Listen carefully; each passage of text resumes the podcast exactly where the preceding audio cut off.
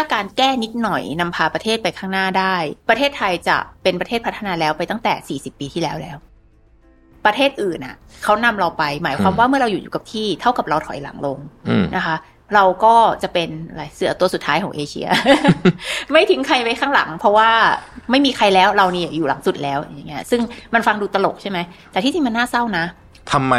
เมืองไทยถึงยอมรับการปฏิบัติแบบสองมาตรฐานได้แบบ ไม่มีคำว่าโวยวายเยอะแบบที่ควรจะเป็น อยู่เป็นคำเดียวเลยนะ อยู่เป็น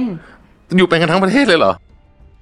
การรวมตัวและการเรียกร้องทุกชนิดในประเทศเนี้ย และประเทศประชาธิปไตยทุกประเทศ มันคือการแง้มฝาหม้อ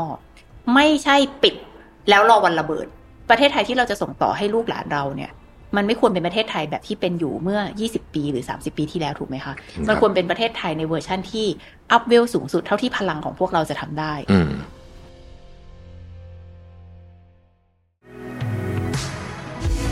Mission to the Moon Podcast brought to you by Shutterstock สร้างสรรค์อย่างมั่นใจ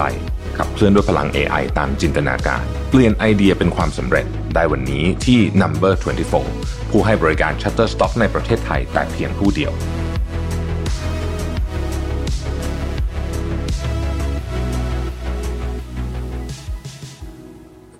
ในตอนนี้นะครับ เรายังอยู่กับคุณช่อนะครับ อีพีที่แล้วเนี่ยเราพูดเรื่องแรงงานไปพอสมควรแล้วเนี่ยนะฮะอีพีนี้เราจะชวนคุยกันในอีกภาพหนึ่งนะครับคือภาพของประเทศไทย แล้วก็บทบาทหน้าที่ของรัฐในตอนนี้นะฮะจะคุยถึงเรื่องรัฐบาล จะคุยถึงเรื่องประเด็นทางสังคมต่างๆ จะคุยถึงเรื่องนโยบายและที่ทางของประเทศไทยในบทบาทของเวทีโลกด้วยนะครับยินดีต้อนรับคุณช่อพันิกาอีกครั้งนึงนะครับ สวัสดีครับคุณช่อชวนคุยต่อครับคุณช่อว่า ขอสวิชไปเรื่องเรื่องเรื่องณปัจจุบันนี้นิดหนึ่งเราคุยกันเรื่องแรงงานไปแล้ว แต่ตอนนี้มันมีประเด็นหลากหลายมากมายที่ที่เราในฐานะคนไทยเนี่ย ก็จะเป็นจะต้องสนใจ พูดถึงรัฐบาลหน่อยละกัน ตอนนี้มีเรื่องอะไรบ้างที่คุณชอบคิดว่ารัฐบาลเนี่ยควรจะต้องรีบจัดการด่วนเลยตอนนี้ เฉพาะหน้ามากจริงๆชอบจะบอกว่าเห็นได้ชัดว่ารัฐบาลของคุณเศรษฐาเนี่ย โฟกัสเรื่องเศรษฐกิจ อันนี้ใครๆก็เห็นเนาะแล้วก็โฟกัสเรื่องสถานการณ์เศรษฐกิจเฉพาะหน้าอยู่พอสมควรเห็นจะเห็นได้ว่าสิ่งที่ออกมาแรกๆเนี่ยถ้าไม่นับเรื่องซอฟต์พาวเวอร์ซึ่งเป็นหนึ่งในเรือธงของเขาเนาะแยกแยกออกไปต่างหากจริง ๆ ก็เกี่ยวกับเศรษฐกิจด้วย แต่ว่าก็จะมีเรื่องลดค่าน้ำมันใช่ไหมคะเรื่องของอะไรนะรถไฟฟ้าใช่ไหมคะ 20 บาท เฉพาะสายม่วงแดงก่อนตอนนี้ในอนาคตเรายังไม่รู้จะเป็นยังไงต่อไปนะคะ มันก็จะเห็นได้ชัดเลยว่ารัฐบาลเนี่ยค่อนข้างโฟกัสที่การลดค่าครองชีพ นะคะซึ่งทำไปแล้วเป็นบางส่วน แล้วก็ในอนาคตเนี่ยเดี๋ยวก็น่าจะมีดิจิทัลวันเล็ตหนึ่งหมื่นบาทเนี่ยเป็นตายแล้วดียังไงชอบคิดว่ารัฐบาลก็คงผลักดันออกมานะคะแต่ในท่าไหนเดี๋ยวในท่าไหนว่ากันอีกทีหนึ่งอันนี้ก็จะเป็นเรื่องของการกึ่งหนึ่งลดค่าครองชีพ กึ่งหนึ่งก็คือสร้างเม็ดเงินหมุนเวียนในในระบบเศรษฐกิจใช่ไหมคะอีกหมายความว่าสิ่งที่เป็นการลดค่าครองชีพ หรือแก้ปัญหาเฉพาะหน้าในเรื่องของเม็ดเงินหมุนเวียนในเศรษฐกิจเนี่ยมันเป็นมันเป็นภารกิจที่รัฐบาลทำได้ดีอยู่แล้ว แต่สิ่งที่ยังเรายังมองไม่เห็นคืออะไร ชอบคิดว่าคือการแก้ในเรื่องโครงสร้างจริง ๆนะคะ เช่นอะไร เช่น อันนี้พูดไปก็จะบอกว่าจะแก้โครงสร้างก็ก้าวไกลเป็นรัฐบาลก็ค่อยแก้สีอันนี้รัฐบาลเพื่อไทยไม่เหมือนกันอะไรเงี้ยโอเคเข้าใจนะคะว่าเราคงไม่ได้มานั่งบอกว่าให้เพื่อไทยทำนโยบายก้าวไกลเพราะเขาเป็นพรรคเพื่อไทยใช่ไหมคะแต่ชอบคิดว่าอันนี้มองแบบถอดความเป็นพรรคออกไปนะ คุณคิดว่าเเรื่องอุดหนุนรถไฟฟ้าเนี่ยแน่นอนรัฐบาลทำได้จริง 20 บาทตลอดสาย แต่มันจะทำได้ตลอดไปไหม ใช้เงินปีละเท่าไหร่ใช่ไหมคะ ถ้าชอบจำไม่ผิดเนี่ยประมาณแปดพันล้านนะคะ เยอะไหมไม่เยอะ ไม่เยอะสำหรับงบประมาณรายจ่ายของรัฐปีละสามล้านล้าน แต่อย่าลืมนะว่าอันเนี้ยไม่ใช่แค่เฉพาะคนกรุงเทพด้วยซ้ำมันแค่เฉพาะคนใช้รถไฟฟ้า ซึ่งมันเป็นเล็กมากใช่ไหมคะ จากแบบโต๊ะนี้เป็นหนึ่งเป็นประเทศเนี่ย คนที่ได้ประโยชน์จากนโยบายเนี้ยก็คือประมาณเนี้ยหนึ่งจุดใช่ไหมคะเอ่อเรื่องลดค่าน้ำมันอะอันนี้ ได้ประโยชน์เยอะได้ประโยชน์ทั่วกันทั้งประเทศ แต่คุณจะลดไปได้ถึงเท่าไหร่ คุณใช้เงินอุดหนุนเท่าไหร่เพราะมันเยอะมากใช่ไหมคะเพราะฉะนั้นเนี่ยการแก้เชิงโครงสร้างก็คืออะไร คุณต้องไปดูจริง ๆ ว่าตกลงเรื่องรถไฟฟ้าเนี่ยถ้ามันไม่ใช่การเอาเงินไปอุดหนุนเพื่อลดเนี่ย คุณสามารถทำอะไรที่เป็นการผ่อนภาระเขา หรืออย่างน้อยทำให้การเดินทางมันมันสะดวกขึ้นนะคะ ควบรวมบัตรใบเดียวหรืออะไรก็ว่าไปนะคะหรือการลดค่าน้ำมันที่ยั่งยืนจริง ๆ ลดค่าพลังงานที่ยั่งยืนจริง ๆก๊าซธรรมชาติเปลี่ยนเปลี่ยนโครงสร้างเจรจาสัมปทานใหม่ไหมลดค่าไฟลดค่าพร้อมจ่ายไหมคุณกล้าเจราจากับกอล์ฟไหมว่าขอลดค่าพร้อมจ่ายเพื่อจะทำให้โครงสร้างราคา ราคาค่าไฟโดยรวมถูกลง นะคะสิ่งเนี้ยมันคือการแก้ปัญหาที่โครงสร้างของราคาพลังงานของประเทศ ซึ่งจะทำให้การลดค่าไฟ มันไม่ใช่การเอาเงินรัฐไปอุดหนุนอืมนะคะ แต่คือการลดที่มันลดจริง ๆ อันเนี้ยลดจริง ๆ ไม่ใช่ยักกระเป๋าซ้ายกระเป๋าขวาถ่ายมากระเป๋าหน้ากระเป๋าหลังอะไรแบบเนี้ยนะคะ สิ่งเนี้ยเรายังไม่เห็นและเราคิดว่า ถ้ามันจะบริหารในระยะยาวให้เกิดประโยชน์กับประชาชนจริง ๆ โดยไม่ใช่เป็นการแค่เอาเงินรัฐไปอุดเนี่ย มันจะต้องทำให้เกิดขึ้นนะคะอืมเอ่อจริง ๆ มีเรื่องเชิงโครงสร้างอีกหลายๆอย่าง ที่เช่าคิดว่าเอ่อรัฐบาลพรรคเพื่อไทยควรจะทำนะคะสองเรื่องที่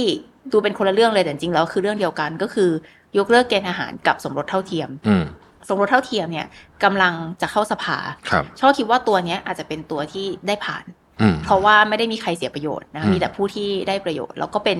หนึ่งในนโยบายที่ที่ก็หาเสียงกันการหมดอะไม่ได้มีใคร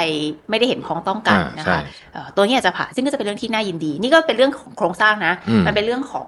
เอ่อศักดิ์ศรีความเสมอภาคอืมเท่าเทียมของประชาชนในประเทศอย่ามองว่ามันเป็นเรื่องของ LGBT เนาะมันเป็นเรื่องของการการันตีความเสมอภาคของประชาชนต่อหน้ากฎหมายใช่ไหมคะว่าทุกคนมีสิทธิจดทะเบียนสมรส ยกเลิกเกณฑ์อาหาร กลัวว่าจะไม่ผ่านนะอืคะมอืมเรื่องนี้เนี่ยมันค่อนข้างชัดเจนว่ารัฐบาลพรรคเพื่อไทยเอง ค่อนข้างจะระมัดระวังในการทำอะไรที่อาจจะต้องไปแตะต้องกองทัพนะคะ แน่นอนก็อาจจะเป็นวิธีการบริหารความเสี่ยงของรัฐบาลพรรคเพื่อไทยว่าเออก็ไม่อยากให้มันกระเพื่อม อยากจะให้มันเดินหน้าต่อไปได้เลยในฐานะพรรคการเมืองที่โดนรัฐประหารมาแล้วสองครั้งนะคะเขาก็เข้าใจความกังวลได้อยู่นะคะเพียงแต่ว่า ความกังวลของเพื่อไทยอันนั้น มันก็ at the cost of นะคะราคาที่ต้องจ่ายคืออะไรก็คือ เราก็คงจะไม่เห็น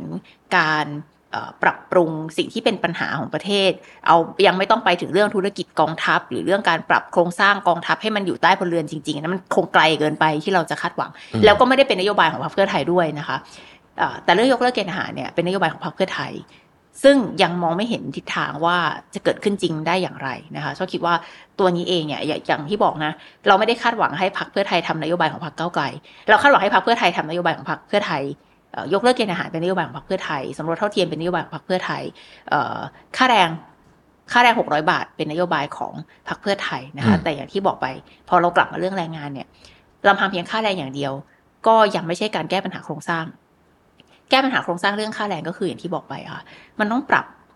ปรับโครงสร้างของการเจรจาค่าแรงให้มันขึ้นโดยอัตโนมัติทุกปีอืมไม่ใช่เป็นนโยบายหาเสียงนะคะอืมมันก็จะได้เป็นไปโดยอัตโนมัติไม่ต้องมาครับนั่งยื่นหนังสือประท้วงกันทุกเมเดย์ใช่ไหมคะว่าขอขึ้นค่าแรงอะไรครัแบบบเนี้ยสิ่งเหล่านี้ชอบคิดว่า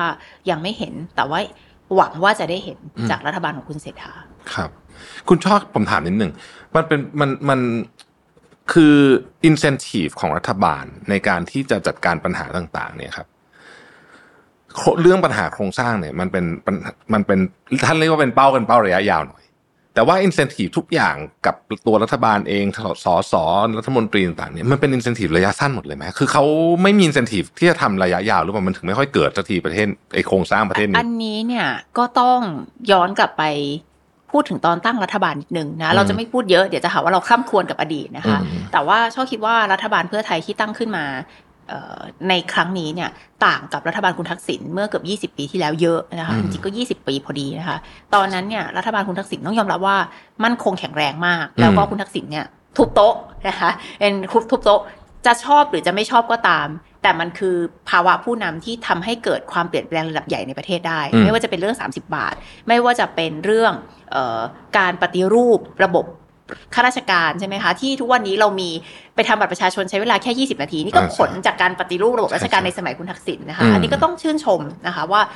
มันเป็นเพราะว่าความเด็ดขาดความมั่นคงแข็งแรงความเคาะโต๊ะความภาวะผู้นำของของคุณทักษิณในตอนนั้น แต่รัฐบาลเพื่อไทยในวันนี้ เนื่องจากการจัดตั้งรัฐบาลเนี่ยเป็นการจัดตั้งรัฐบาลในภาวะที่เพื่อไทยจำเป็นต้องเรียกว่าอะไรดี ต้องยินยอมประนีประนอมกับพรรคร่วมรัฐบาลเยอะมากอืมเพราะมันเป็นการจัดตั้งรัฐบาลที่ข้ามขั้วใช่ไหมคะคุณจำเป็นต้องต้องร่วมกับพรรคการเมืองที่คุณเองก็พูดง่ายๆก็คือ ด่ากันมาโดยตลอดใช่เออพูดแบบภาษาชาวบ้านละกันง่ายๆนะคะ ไม่ต้องไม่ต้องซับซ้อนก็คือ ก็คือด่ากันมาโดยตลอดใช่ไหมแต่ว่าสุดท้ายแล้วก็มันจำเป็นที่จะต้องมาร่วมรัฐบาลเพื่อที่จะเป็นรัฐบาลกันให้ได้เนี่ยมันก็ทำให้พรรคร่วมรัฐบาลมีพลังต่อรองสูงนะคะอย่างเช่น คุณยังจำเป็นต้องเอารวมไทยสร้างชาติพลังประชารัฐเข้ามาเนี่ย แล้วคุมอะไรคุมพลังงานอืมทุกคนก็ทราบดีใช่ไหมคะว่าเรื่องเรื่องพลังงานมันเป็นปัญหามาโดยตลอดนะอืมเรื่องค่าไฟเรื่องเอ่อ แก๊สธรรมชาติอะไรมันมีปัญหามาโดยตลอดจากตั้งแต่รัฐบาลคุณประยุทธ์ แต่ว่าพอมาเป็นรัฐบาลเนี้ยมันก็เป็นแบบเดิมนะคะ เพราะฉะนั้นเนี่ยชอบคิดว่ามันไม่ใช่แค่เรื่องของว่ารัฐบาลเอ่อดูแค่ผลประโยชน์ระยะสั้น แต่มันเป็นภาวะจำยอมของรัฐบาลว่าไม่ว่าจะระยะสั้นหรือระยะยาวเนี่ยรัฐบาลมีอาณาเขตจำกัดมาก คือเพื่อไทยเนี่ยมีอาณาเขตจำกัดอยู่ในกระทรวงที่ตัวเองดูแลอืมแต่พอไปเป็นกระทรวงของ คนอื่น ของคนอื่นเนี่ยอืมโหอันนี้มันคือไม่ได้เลยนะคะอืมไม่ได้เลย เพราะว่าถ้าไปแตะก็กระเพื่อมนะคะ ไปแตะก็เดี๋ยวเราหองระแหงกันนะคะ แล้วโดยกระทรวงที่เพื่อไทยดูแลอยู่เนี่ย ก็ต้องยอมรับว่า เพราะว่าการจัดตั้งรัฐบาลมันเป็นไปโดยที่ต้องไปยอมเขาขนาดนั้นเนี่ย คุณจึงเสียกระทรวงสำคัญสำคัญที่โดยปกติรัฐบาลเขาจะไม่เสียให้พรรครัฐบาลเนี่ยเขาจะไม่เสียให้ใครไปเยอะมากอืมเช่น ศึกษา เช่นเอ่อ มหาดไทยนะคะเอ่อเช่น มหาไทพลัยงเนี่ยจะเป็นงานเคสแรกเลยนะที่คืออืมอืมก็ใช่ไหมก็มีอยู่บ้างแต่ว่าน้อยมากน้อยมากใช่น้อยไหมมากน้น้ออยยมามากกอะมหาการศึกษาพลังงาน มหาดไทยใช่ไหมคะ เสียอะไรอีกอะคือคือจริง ๆ แล้วเพื่อไทยแทบจะเสียกระทรวงหลักๆหลักๆไปหมดเลยอืมนะคะหลักๆไปหมดเลย เพราะฉะนั้นเนี่ยมันก็เลยทำให้การแก้ปัญหาเนี่ยอะอย่างแรงงาน ทำได้ไงอะก็พักแล้วพอเป็นพักร่วมรัฐบาลเนี่ย คุณก็ต้องยอมรับว่าสุดท้ายเขาก็มีอาณาเขตของเขาเขาก็ทำเพื่อบริหารเอ่อเรียกว่าอะไรดี บริหารให้เป็นไปตามนโยบายของเขามากกว่าที่จะเป็นนโยบายภาพรวมของรัฐบาลที่เกิดจากพรรคเพื่อไทยนะคะอืมก็คิดว่าอันเนี้ยเป็นปัญหาคลาสสิกของการมีรัฐบาลผสมแน่นอน มันก็มีรัฐบาลผสมมาโดยตลอดแหละประเทศไทยนะคะ แต่ว่าอันนี้มันเป็นรัฐบาลผสมที่มันเป็นผสมแบบแบบ คนที่เป็นนายกต้องยอมพักร่วมรัฐบาลเยอะมากนะคะอืมและเมื่อไม่ได้กลุ่มกระทรวงหลักตั้งแต่แรก และเมื่อเอ่อไม่สามารถที่จะควบคุมบังคับบัญชาพักร่วมได้เลยตั้งแต่แรกเนี่ย มันจึงไม่สามารถมีนโยบายของรัฐบาลที่มันครอบคลุมไปกว่า ที่มีอยู่ในกระทรวงของพรรคเพื่อไทยได้ อืมเห็นภาพมาก ๆ ครับ ผมเชื่อว่าหลายท่านก็คงจะ เข้าใจคล้ายๆกันแบบนี้เหมือนกัน ที่ถามคุณช่อต่อในประเด็นที่ต่อเนื่องกับเรื่องนี้ไปเลยเนี่ยนะคือประเทศไทยเนี่ย ยิ่งช่วงหลังๆมาเนี้ยนะฮะคือสมัยก่อนเราอาจจะไม่ได้รับข่าวสารเยอะขนาดนี้แต่ยิ่งช่วงหลังๆมาเนี้ยเรารู้สึกว่าประเทศไทยเนี่ยมันเป็นประเทศที่ขออนุญาตยืมยืมยืมยืมคำพูดของของของพี่ท่านหนึ่งมาเป็น deal based country ไม่ใช่ law based country ใช่ไหเศมร้าจังคือเหมือนกับว่า กฎอันเนี้ยใช้กับคนนี้และไม่ใช่กับคนนี้โดยที่เป็นเรื่องปกติเลยนะ เปิดเผยด้วย อันนี้เป็นปัญหาใหญ่ไหมที่ทำให้โครงสร้างมันแก้ไม่ได้สักทีครับจริง ๆ อะ ประเทศไทยว่าไปมันก็เหมือนเหมือนยุคกลางอยู่พอสมควรนะอืมคือสุดท้ายแล้วมันแบบมีวอลลอดอยู่สามสี่กลุ่มที่ต่อรองผลประโยชน์กันใช่ไหมคะ แล้วก็อ่ายินยอมพร้อมใจอยู่ภายใต้ ผู้นำคนนี้นะ แต่ว่าฉันก็มีอาณาจักรของฉันนะอืมฉันก็มีอาณาจักรของฉันนะแกอย่ามายุ่งกับฉันนะ ฉันยอมแกเท่านี้นะ อะไรอย่างเงี้ย แล้วก็มีความสัมพันธ์กันอย่างหนูชอบคิดว่าเออหลังการเลือกตั้งหกหกอะเฮ้ยประเทศไทยมันกลับไปเป็นแบบนั้นอยู่ประมาณหนึ่งนะอืมคือทุกคนมีอาณาจักรของตัวเองที่ใครอย่ายุ่งกองทัพก็มีอาณาจักรของตัวเอง เพราะว่าอะไรเพราะว่าสวฉันอุตส่าห์โหวตให้คุณนะ คุณอย่ามายุ่งกับคนของฉันนะกลาโหมคุณนั่งเป็นรัฐมนตรีใช่ไหมแต่คนของฉันประกบหมดเลยนะ คุณก็ทำอะไรไม่ได้นะ อย่างเงี้ย มันก็เลยทำให้มันเป็นสภาพของรัฐที่มันไม่ใช่รัฐรัฐสมัยใหม่อะอืมมันเป็นรัฐแบบรัฐแบบวอลลอดอะ แบบว่ารัฐบาลจริงมีอำนาจจิ๋วเดียว คุณไปก้าวล่วงอาณาเขตของพรรคการเมืองอื่น ของกองทัพของกลุ่มผู้มีอิทธิพลที่มีบุญคุณต่อรัฐบาลเนี่ย ได้ยากมากจริงๆแล้วไม่ได้ใช่ได้ยากมาก ก็คือไม่ได้เลย ไม่ได้ ไม่ได้เลยนะคะ มันเลยทำให้เอ่อ การบริหารประเทศที่เราเนี่ยเมื่อกี้เราพูดถึงการแก้เชิงโครงสร้าง คุณจะแก้เชิงโครงสร้างได้ไงอะในเมื่อคุณมีสิ่งที่แตะไม่ได้เยอะไปหมดเลยอืมมันก็แก้ไม่ได้อยู่แล้วใช่ไหมคะเอ่อคุณก็คงพยายามจะทำได้ เท่าที่คุณทำได้ภายใต้อาณาจักรของคุณ ซึ่งหลาย ๆ คนก็อาจจะบอกว่า มันก็เป็นอย่างนี้แหละ real politics นะการเมืองที่เป็นจริง ก็แก้ได้นิดหน่อยก็ดีกว่าแก้ไม่ได้เลย นี่ไงพักแกก็คือแก้ไม่ได้เลยใช่ไหมแกก็ไม่ได้เป็นรัฐบาลก็เลยทำอะไรไม่ได้เลยอย่างเงี้ยชอบคิดว่า อะ มันก็เป็นเรื่องที่คนที่เชื่อแบบนั้นเขาก็เชื่อแบบนั้นได้นะคะว่าเขาแก้ได้นิดหน่อยก็ยังดีกว่าแก้ไม่ได้เลยแต่ชอบคิดว่าในภาพรวมเนี่ย ถ้าการแก้นิดหน่อยนำพาประเทศไปข้างหน้าได้ ประเทศไทยจะเป็นประเทศพัฒนาแล้วไปตั้งแต่ 40 ปีที่แล้วแล้วอืมนะคะ ประเทศไทยจะไม่เป็นประเทศกำลังพัฒนามาตลอด 91 ปีของประชาธิปไตย democratization process ของไทยเอ่อเราจะไปได้ไกลกว่านี้ คือช่วงเวลาที่รัฐหยุดนิ่งมาเนี่ย มันพิสูจน์แล้วแหละ มันพิสูจน์แล้วแหละว่าการแก้นิดแก้หน่อยเนี่ย มันนำพาประเทศไทยมาได้แค่นี้อืมมันมีช่วงเวลาที่การแก้นิดแก้หน่อยนำพาประเทศมาได้นะ แต่ชอบคิดว่าช่วงเวลานั้นน่ะ น่าจะหยุดลงตั้งแต่ ยุคไหนอะคงขีดเส้นได้ไม่ชัดอะตั้งแต่หลังคุณชาติชายเป็นต้นมา อืมโอ้โหนานมากเอแล้วอชอบก็เริ่มคิดว่าชอบก็เริ่มคิดว่าการแก้นิดแก้หน่อยอะมันเริ่มไม่ไม่ make sense แล้ว อ่า อยู่ที่คุณทักษิณก็ได้อะอยู่ที่คุณทักเพราะว่าแต่ช่วงคุณทักษิณก็ต้องบอกว่าไม่ใช่แก้นิดแก้หน่อยอืมคือ ถ้าแก้นิดแก้หน่อยเนี่ยน่าจะเป็นยุคคุณชาติชายเนาะยุคคุณทักษิณเนี่ยมันเป็นยุคแก้ใหญ่ ยุคแก้ใหญ่แต่ชอบว่ายุคที่แก้นิดแก้หน่อย แต่นำพาประเทศไปข้างหน้าได้อะน่าจะจบลงที่ยุคคุณชาติชายอันนี้ก็ลองดีเบตกันได้มันจบที่ยุคไหนนะคะแต่ว่าที่แน่ ๆ เนี่ย ณ ปัจจุบันน่ะแก้นิดแก้หน่อยพาประเทศไทยไปไกลกว่านี้ไม่ได้แล้ว จริง แล้วเมื่อเราหยุดอยู่กับที่ มันไม่ใช่หมายถึงว่าเราอยู่กับที่ แต่ประเทศอื่นอะเขานำเราไป หมายความอืมว่าเมื่อเราอยู่อยู่กับที่เท่ากับเราถอยหลังลงอืมนะคะ เราก็จะเป็นอะไรเสือตัวสุดท้ายของเอเชีย ไม่ทิ้งใครไว้ข้างหลัง เพราะว่าไม่มีใครแล้วเราเนี่ยอยู่หลังสุดแล้วอย่างเงี้ย ซึ่งมันฟังดูตลกใช่ไหมแต่ที่จริงมันน่าเศร้านะเศร้าชอบพูดตลอดว่าประเทศไทยมันเหมือนอะไรรู้ไหมมันเหมือนเด็กจบใหม่ที่หาตัวเองไม่เจออะยังไม่รู้ว่าจะทำอะไรกับชีวิต คือเพราะว่าอะไร เพราะว่าประเทศมันเดเวล็อปมาถึงจุดหนึ่งแล้ว มันเหมือนคุณจบม .6 แล้วนะอาจบปริญญาตรีก็ได้ จบปริญญาตรีละ แต่คุณจะยังไงต่อกับชีวิต คุณจะต่อโทไหม หรือคุณจะเรียนก่อน สักสามปีแล้วค่อยไปหาต่อโท หรือคุณจะต่อโทเลย เพราะคุณรู้อยู่แล้วว่าคุณอยากทำอาชีพนี้ ซึ่งมันควรจะต้องจบปริญญาโทนะ หรือคุณจะเรียนโทสองใบเลย เพราะว่าเดี๋ยวคุณจะกลับมาเป็นผู้พิพากษา ถ้าโทสองใบได้เปรียบ อะไรอย่างเงี้ย อันนั้นคือคนที่รู้ว่าชีวิตตัวเองจะเดินไปทางไหน เช่น เกาหลี เช่น ไต้หวัน เช่น สิงคโปร์ใช่ไหมคะห้าสิบปีที่แล้วเขาคือเด็กจบใหม่ เป็นประเทศที่อ่าสิงคโปร์เป็นประเทศที่ corrupt มากประเทศ port city ใช่ไหมคือเมืองท่าโหเละสกปรก ยาเสพติด ผู้อพยพคอร์รัปชันแต่เขารู้ว่าเขาเพราะว่าเขาเป็นประเทศเล็ก เป็นเกาะไม่มีทรัพยากรอะไรเลย ไม่มีพื้นที่เพาะปลูกเขาบอกว่าฉันจะเอาทางนี้แหละ กูเป็น port city นี่แหละ แต่กูต้องสะอาดสะอาดในที่นี้ไม่ใช่แค่เมืองสะอาด แต่ว่าปลอดคอร์รัปชันเพราะว่ากูทำธุรกิจ โดยที่นักธุรกิจรู้สึก secure ได้ไง ถ้ามัน corrupt ขนาดนี้อืมเฮ้ย กูต้องเคลียร์ประเทศเว้ย แล้วจัดให้มันดี นี่ก็คือสุดท้ายก็คือ พอเขารู้ตัวเองว่าเขาจะไปทางไหน สิงคโปร์ก็มาเป็นอย่างทุกวันนี้ เกาหลี เกาหลีก็ล้มลุกคลุกคลานนะคะใช่รัฐประหงรัฐประหารอะไรกันมา เอ่อแต่สุดท้ายก็พบว่า เฮ้ย รัฐประหารไม่ไม่ไหวเว้ย ประเทศกูไปไม่รอด เฮ้ย กู ใช้การส่งเสริมเรื่องวัฒนธรรมทำเรื่องซอฟต์พาวเวอร์ขอโทษนะคะซอฟต์พาวเวอร์ไม่ใช่การทำหนังที่ดีอืมแล้วก็ไปขายซอฟต์พาวเวอร์คือนโยบายต่างประเทศนะคะ ที่คุณต้องคิดอย่างมี strategy มียุทธศาสตร์ มันคือนโยบายการเจรจาระหว่างประเทศ ที่คุณไม่ใช้ blunt power ไม่ได้ใช้ปืน ใช้รถถังไปขู่เขา แต่คุณใช้อำนาจทางวัฒนธรรมอำนาจว่าฉันคือประเทศที่ทุกคนอยากส่งลูกมาเรียน ฉันคือประเทศที่ทุกคนอยากย้ายมาอยู่ ฉันคือประเทศที่ทุกคนอยากกินอาหารของฉัน อยากดูหนังอยากเรียนภาษาฉันนะคะ นั่นก็คือการสร้างพลังทางวัฒนธรรมที่แข็งแกร่งจนเราสามารถมีพลังต่อรองระหว่างประเทศได้ มี strategy ที่ดีในการไปสร้างพลังต่อรองในเวทีโลกใช่ไหมคะ แต่ประเทศไทยอะ มันเป็นเด็กที่จบปริญญาตรีมา40ปีละอืมแล้วก็ไม่รู้สักทีว่าชีวิตฉันอะจะไปทางไหน ซึ่งที่ไม่รู้ไม่ใช่เพราะว่าโง่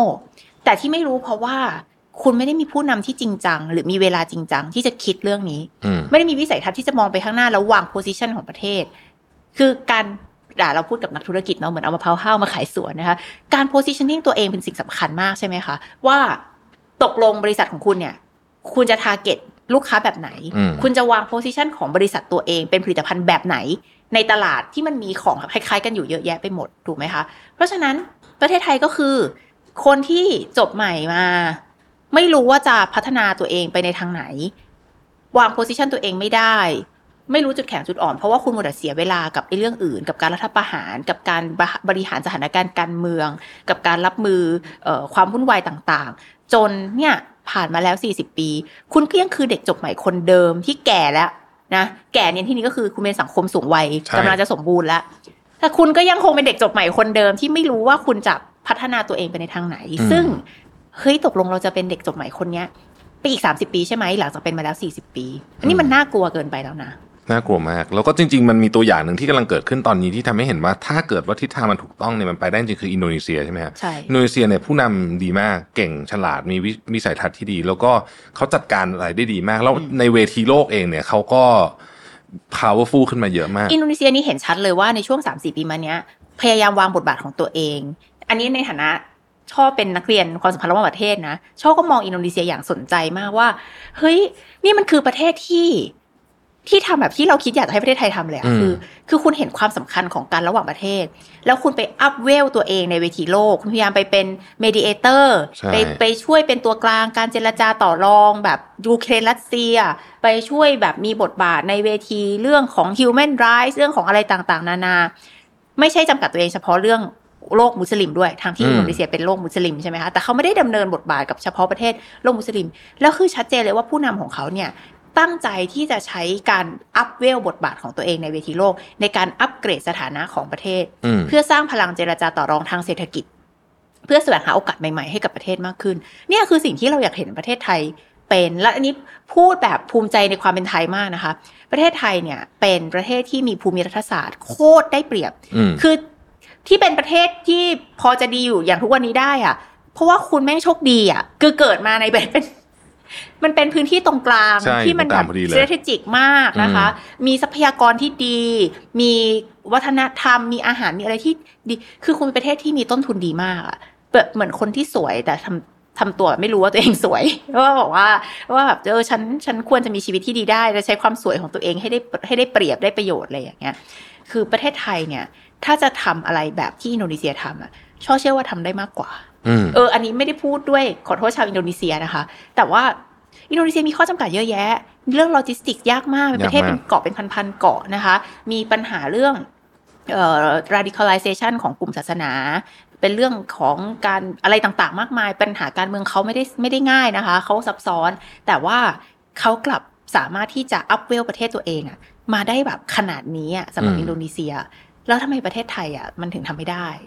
ใช่ น่าสนใจมาก ทีนี้ผมขออนุญาตย้อนกลับไปที่คำถามเมื่อกี้นิดหนึ่งคุณช่อทำไมถามตรงๆเลยแล้วกันทำไมเมืองไทยถึงยอมรับการปฏิบัติแบบสองมาตรฐานได้แบบไม่มีคำว่าโวยวายเยอะแบบที่ควรจะเป็น อยู่เป็นคำเดียวเลยนะ อยู่เป็น อยู่เป็นกันทั้งประเทศเลยเหรอคือประเทศไทยเนี่ย ถูกบีบให้เชื่องพูดแรงๆนะอืมพูดง่าย ๆก็คือ คุณจำเป็นต้องก้มหน้ายอมรับ โดยความรู้สึกว่า เนี่ย แค่เนี้ยก็เอาแล้ว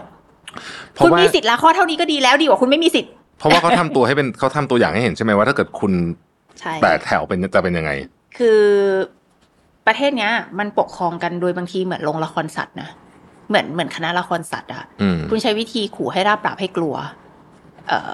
เชื่องคุณได้รางวัลอืมถ้าเชื่องคุณได้อาหาร ถ้าคุณดื้อ ถ้าคุณพยศ คุณโดนนะ คุณโดนตี คุณโดนขังอืมมันปกครองกันแบบนี้จริง ๆ ประเทศไทย ถ้าคุณเป็นเด็กดีของรัฐ คุณอาจจะได้เสร็จได้เลยผลประโยชน์บางอย่างนะ อย่างน้อยคุณก็ไม่เดือดร้อนอืมแต่ถ้าคุณพยศขึ้นมาเนี่ย คุณเดือดร้อน เพราะฉะนั้นประเทศนี้จึงยอมให้เกิดการสองมาตรฐาน โดยที่ตัวเองรู้สึกว่า อย่างน้อยถ้ากูยอมหลับหูหลับตากูอาจจะเป็นคนที่โดนมาตรฐานที่หนึ่งไม่โดนมาตรฐานที่สองอืมอืถูกไหมอืคือคือพอมันมีความกลัวเกิดขึ้นในจิตใจคน ความไม่มั่นคงแน่นอนในชีวิตเกิดขึ้นในจิตใจคนอะมันทำให้คนยอมรับกับไม่ใช่แค่สองมาตรฐาน แต่ยอมรับกับอะไรก็ได้ที่อายุติธรรม เพราะอืม ซึ่งจริง ๆ มันแปลกมากเลยนะ ถ้าคุณรู้สึกว่ามันมีความอายุติธรรมอยู่ตรงหน้าคุณอะ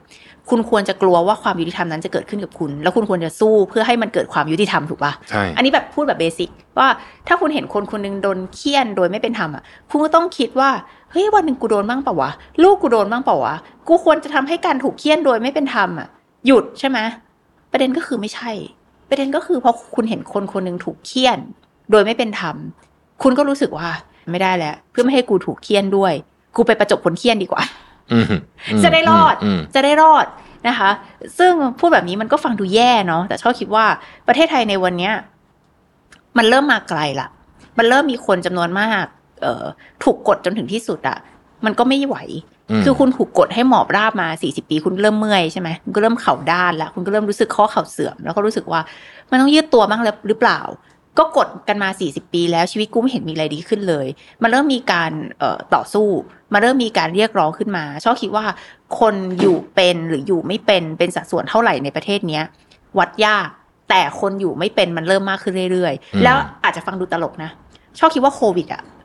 เป็นเป็นเป็นตัวกระตุ้นอืมที่สำคัญมาก เพราะอะไรโควิด มันทำให้คนจำนวนมากถึงจุดต่ำสุดในชีวิตจริงจริงๆไม่ว่าจะเป็นนักธุรกิจอืมไม่ว่าจะเป็นคนงานที่ถูกเลิกจ้างลอยแพไม่ได้อืมค่าชดเชย ไม่ว่าจะเป็น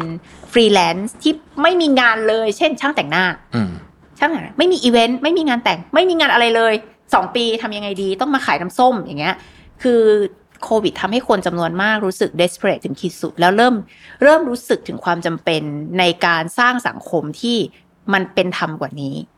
สร้างสังคมที่รัฐมีประสิทธิภาพและคุ้มครองใส่ใจในการคุ้มครองประชาชนมากกว่านี้เเริ่มรู้สึก desperate ว่าเฮ้ยมันต้องมีระบบสวัสดิการพื้นฐานที่ดีกว่านี้ ชอบคิดว่าในแง่หนึ่งนะ แน่นอนมันสร้างความสูญเสียมหาศาล ทั้งชีวิตคน ทั้งสภาพจิตใจ ทั้งเศรษฐกิจเนาะโควิดอะแต่ในเมื่อมันเกิดขึ้นแล้วชอบคิดว่าหนึ่งในสิ่งหนึ่งที่มันทิ้งผลดีไว้ให้กับสังคมไทยนะคะ ก็คือมันทำให้ประชาชนเกิดความรู้สึกว่าที่เราพูดเมื่อกี้ คือประเทศไทยมันมาไกลได้แค่นี้แล้ว ถ้าคุณจะอยู่กันแบบอยู่เป็นอะเฮ้ยมันต้องการการเปลี่ยนแปลงอะไรที่มันเบ็ดเสร็จเด็ดขาดที่มันเยอะที่มันมากกว่าการรูปหน้าปะจมูกการปะผัว มันต้องการระบบสวัสดิการที่มันดีทั้งระบบ มันต้องการรัฐที่มันใส่ใจและให้เกียรติประชาชนแล้วมันดูแลประชาชนไม่ใช่นอนตายเหมือนหมาข้างถนนตัวหนึ่งเนี้ย เพราะว่าได้วัคซีนที่ไม่มีคุณภาพอะไรแบบเนี้ยชอบคิดว่าอันเนี้ยคือจุดเปลี่ยนที่ทำให้คนไทยรู้สึกสู้มากขึ้น เพราะว่า มันมาถึงจุดต่ำสุดในชีวิตที่เขารู้สึกว่ามันไม่ไหวแล้วอืมแล้วมันจะต้องสู้แล้วชอบคิดว่านะ เป็นส่วนหนึ่งที่ทำให้ผลเลือกตั้งปีหกหกออกมาเป็นแบบนี้อืมเพราะว่าคนมันรู้สึกว่าแค่แก้เศรษฐกิจไม่พอ แค่แก้แบบรูปหน้าปะจมูกไม่พอ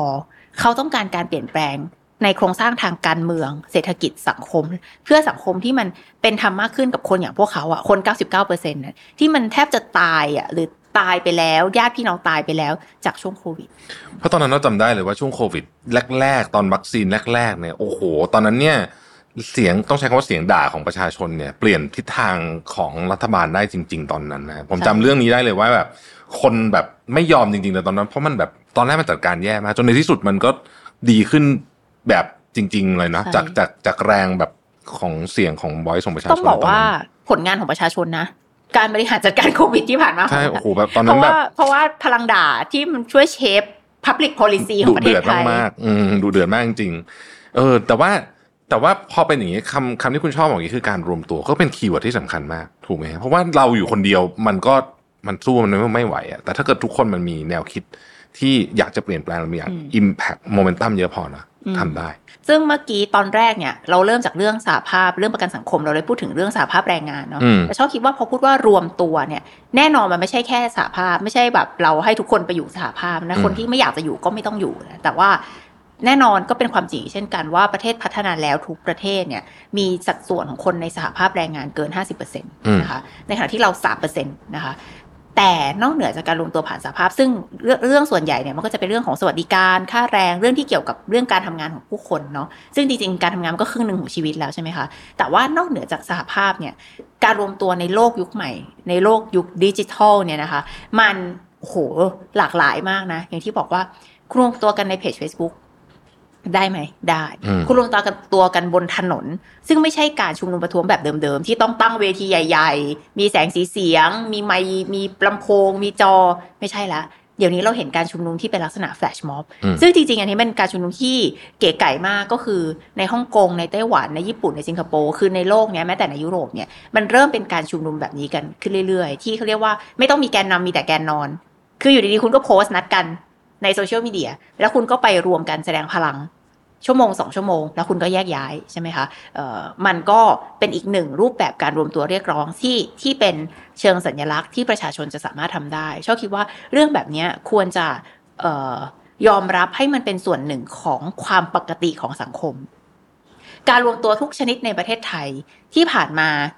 ถูกบีบให้เป็นความไม่ปกติอืมเป็นสิ่งที่เป็นปฏิปักษ์ กับความสงบเรียบร้อยของประเทศคุณไหมคะคำนี้อืมคือคุณคือเป็นปฏิปักษ์กับความสงบเรียบร้อยของประเทศนะคะมันทำให้ประเทศวุ่นวาย มีม็อบแล้วมันจะโอ้เดือดร้อนรถติดนะคะ เกะกะสกปรกทิ้งขยะอะไรต่างๆ เหล่านี้เอ่อมีสาภาพแรงงานเดี๋ยวมันจะเป็นไอ้พวกคอมมิวนิสต์มันจะทำให้เกิดความวุ่นวายมันจะปิดโรงงานอืมอะไรแบบนี้นายจ้างก็จะกลัวมากลัวแรงงานปิดโรงงานอะไรอย่างนี้ใช่ไหมคะแต่ว่า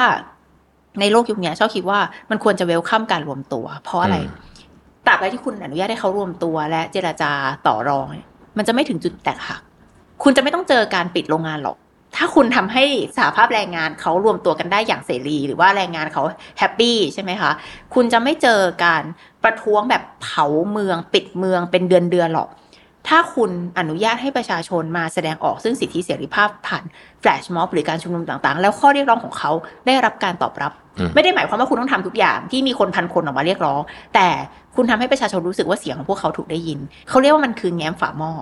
การรวมตัวและการเรียกร้องทุกชนิดในประเทศเนี้ย และประเทศประชาธิปไตยทุกประเทศ มันคือการแง้มฝาหม้อไม่ใช่ปิดแล้วรอวันระเบิด อืมนะคะถ้าปิดแล้วรอวันระเบิด โอเค คุณจะไม่ต้องเปลี่ยนเลยเลยนะ คุณรอเปลี่ยนทีเดียวคือคุณต้องรีภัยออกนอกประเทศไปเลยละกันอืมถูกไหมแต่ว่าถ้าคุณยังอยากจะเป็นรัฐบาลอยู่ คุณอยากจะชนะต่อในสมัยหน้า คุณก็ต้องฟังผู้ชุมนุม คุณก็ต้องฟังการรวมตัวเรียกร้องของของกลุ่มคนต่างๆ ในสังคม นายจ้างไม่อยากถูกปิดโรงงานไม่อยากถูกเผาโรงงาน คุณก็คือฟังและเจราจาต่อรองกับสหภาพแรงงาน กับอืมการรวมกลุ่มของของคนในที่ทำงานของคุณชอบคิดว่า ไอการแง้มฝาหม้อแบบนี้แหละ มันคือสิ่งที่ทำให้ประชาธิปไตยมันสามารถสร้างสังคมที่ทุกคนอยู่ร่วมกันได้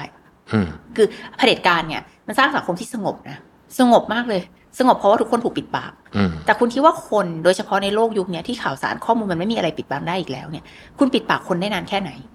คุณปิดได้จนกระทั่งมันระเบิดออกมาแล้วมันก็คือพังไปเลยใช่ไหมคะเออถ้าคุณคิดว่ามันไม่สามารถปิด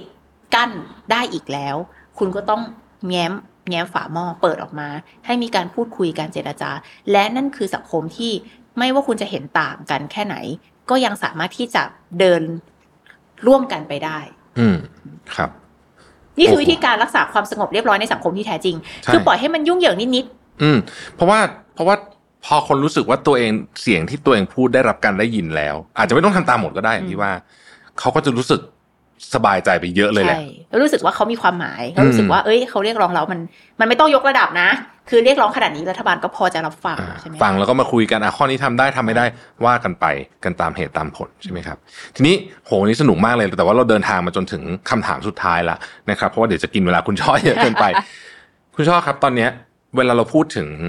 ผู้มีอำนาจ เราไม่ได้พูดถึงแค่รัฐบาลอย่างเดียว แต่เรากำลังพูดถึงคนที่มีความคิดแบบหนึ่งอาจจะเป็น คุณพ่อของเพื่อนเราอาจจะเป็นคนเขาไม่ได้มีอำนาจในรัฐบาลหรืออะไรแต่เขามีความคิดเขาสนับสนุนความคิดแบบหนึ่งอาจจะเรียกว่าอนุรักษ์นิยมก็ได้เนี่ย กับคนที่อยากเปลี่ยนแปลง จะทำยังไง ถ้าคุณชอบพูดได้พูดกับคนกลุ่มนี้ทั้งหมดเนี่ย เราจะพูดยังไงว่าอะไรคือจุดที่เราจะหาพื้นที่ยืนอยู่ร่วมกันในสังคมไทยเพื่อให้ประเทศไทย ซึ่งเชื่อว่าทั้งสองกลุ่มอยากเห็นเหมือนกัน ก็คืออยากเห็นประเทศเราก้าวหน้าอืมมากกว่านี้เนี่ยอืม เราจะต้องไปเริ่มต้นตรงไหนฮะที่ ground zero ตรงไหนดีอืมชอบคิดว่าถ้าเขาจะพูดอะไรได้นะ ชอบบอกว่าอยากให้ลองคิดดูว่าร้อยปีที่ผ่านมาเนี่ย ประเทศมันไม่เปลี่ยนเลยจริงเหรออืมใช่ไหมคะร้อยปีที่ผ่านมาเนี่ย ประเทศเราอยู่กับการเปลี่ยนแปลง สังคมเราอยู่กับการเปลี่ยนแปลงมาโดยตลอดนะคะ เปลี่ยนเล็กเปลี่ยนใหญ่ แต่มันไม่เคยอยู่กับที่ สิ่งที่อยู่กับที่คือสิ่งที่ตายแล้วคุณอยากให้ประเทศของคุณเป็นสิ่งที่ตายแล้ว หรือรอวันตายรอวันเน่าแล้วย่อยสลายไปหรือนะคะ เพราะฉะนั้นความเปลี่ยนแปลงมันอาจจะฟังดูน่ากลัว ก็เหมือนกับที่นายจ้างบอกว่าเฮ้ยไม่กล้าขึ้นค่าแรง ไม่กล้าให้ให้วันลาคลอดถึงร้อยแปดสิบวันจะเป็นไปได้ยังไง ความเปลี่ยนแปลงมันฟังดูน่ากลัว เพราะมันคือสิ่งที่ยังไม่เคยเกิดขึ้น แต่เมื่อมันเกิดขึ้นแล้ว มันก็ไม่น่ากลัวแล้ว เพราะว่าเมื่อมันเกิดขึ้นอะ มันก็อยู่ตรงหน้าคุณแล้วนะคะชอบคิดว่าการกลัวความเปลี่ยนแปลง หรือการกลัวความจริง ๆ มันไม่ได้กลัวความเปลี่ยนแปลง มันกลัวความไม่รู้ว่าจะเกิดอะไรขึ้นใช่ไหมคะเป็นเรื่องปกติ นะคะ แต่สังคมนี้อยู่กับการเปลี่ยนแปลงมาตลอด และจำเป็นต้องไปสู่การเปลี่ยนแปลงเพื่อก้าวไปข้างหน้า ประเทศไทยที่เราจะส่งต่อให้ลูกหลานเราเนี่ย มันไม่ควรเป็นประเทศไทยแบบที่เป็นอยู่เมื่อ 20 ปีหรือ 30 ปีที่แล้วถูกไหมคะมันควรเป็นประเทศไทยในเวอร์ชั่นที่ up level สูงสุดเท่าที่พลังของพวกเราจะทำได้อืมเพราะว่านี่คือประเทศของเรานะคะ เรามาช่วยกันทำให้มันไปได้ไกลที่สุดเท่าที่มันจะเป็นไปได้ในรุ่นของเรา แล้วเราส่งต่อมันอย่างภาคภูมิใจไปให้กับคนรุ่นต่อไป เพื่อที่คนรุ่นต่อไปเนี่ยเขาไม่ต้องมานั่งแก้ปัญหาของ 50 หรือร้อยปีที่แล้ว เช่น ปัญหารัฐประหารซ้ำซากเช่นปัญหาสวัสดิการพื้นฐาน เช่น ปัญหาน้ำประปาขุ่นในต่างจังหวัด เช่น ปัญหารถเมย์ไม่ดีอย่างเงี้ยนี่คือปัญหาพื้นฐานที่หลายประเทศพัฒนาแล้วเขาจบไปตั้งแต่ 50 ปีที่แล้ว ไม่ใช่เขาไม่มีเขามีปัญหาเหล่านี้ แต่เขาจบไปนานมากแล้ว ประเทศไทยมันยังไม่ยังไม่จบ เพราะฉะนั้นคนรุ่นเราเนี่ยมาช่วยกันทำให้ปัญหาพวกเนี้ยจบพื้นฐานจบในรุ่นเรา แล้วให้คนต่อไปเขาแก้ปัญหาว่า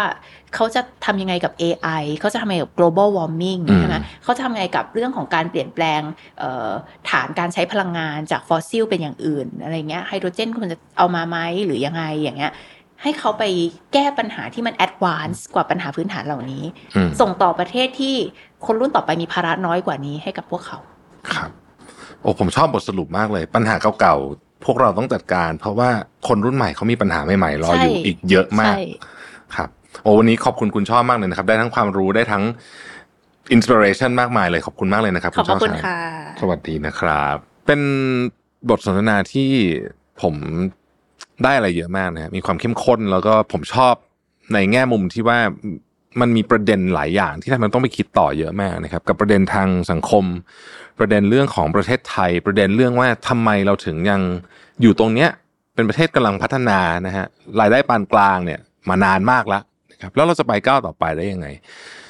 เส้นทางต่อจากนี้ของประเทศไทยเนี่ยมีความสำคัญมากและอยู่ในมือของทุกคนด้วยนะครับ วันนี้ผมขอบคุณคุณชอบพนิกาวานิชมากๆนะครับ ที่ให้เกียรติมาร่วมในรายการของเรานะครับ แล้วเราพบกันใหม่ใน EP ต่อไปนะครับ สวัสดีครับ สมัครสมาชิก Mission Club YouTube Membership นะครับ ราคาเริ่มต้นเพียง 50 บาท มีสิทธิพิเศษมากมาย เฉพาะสมาชิกเท่านั้น กดสมัครอ่านรายละเอียดได้ใต้คลิปเลยนะครับ ขอบคุณครับ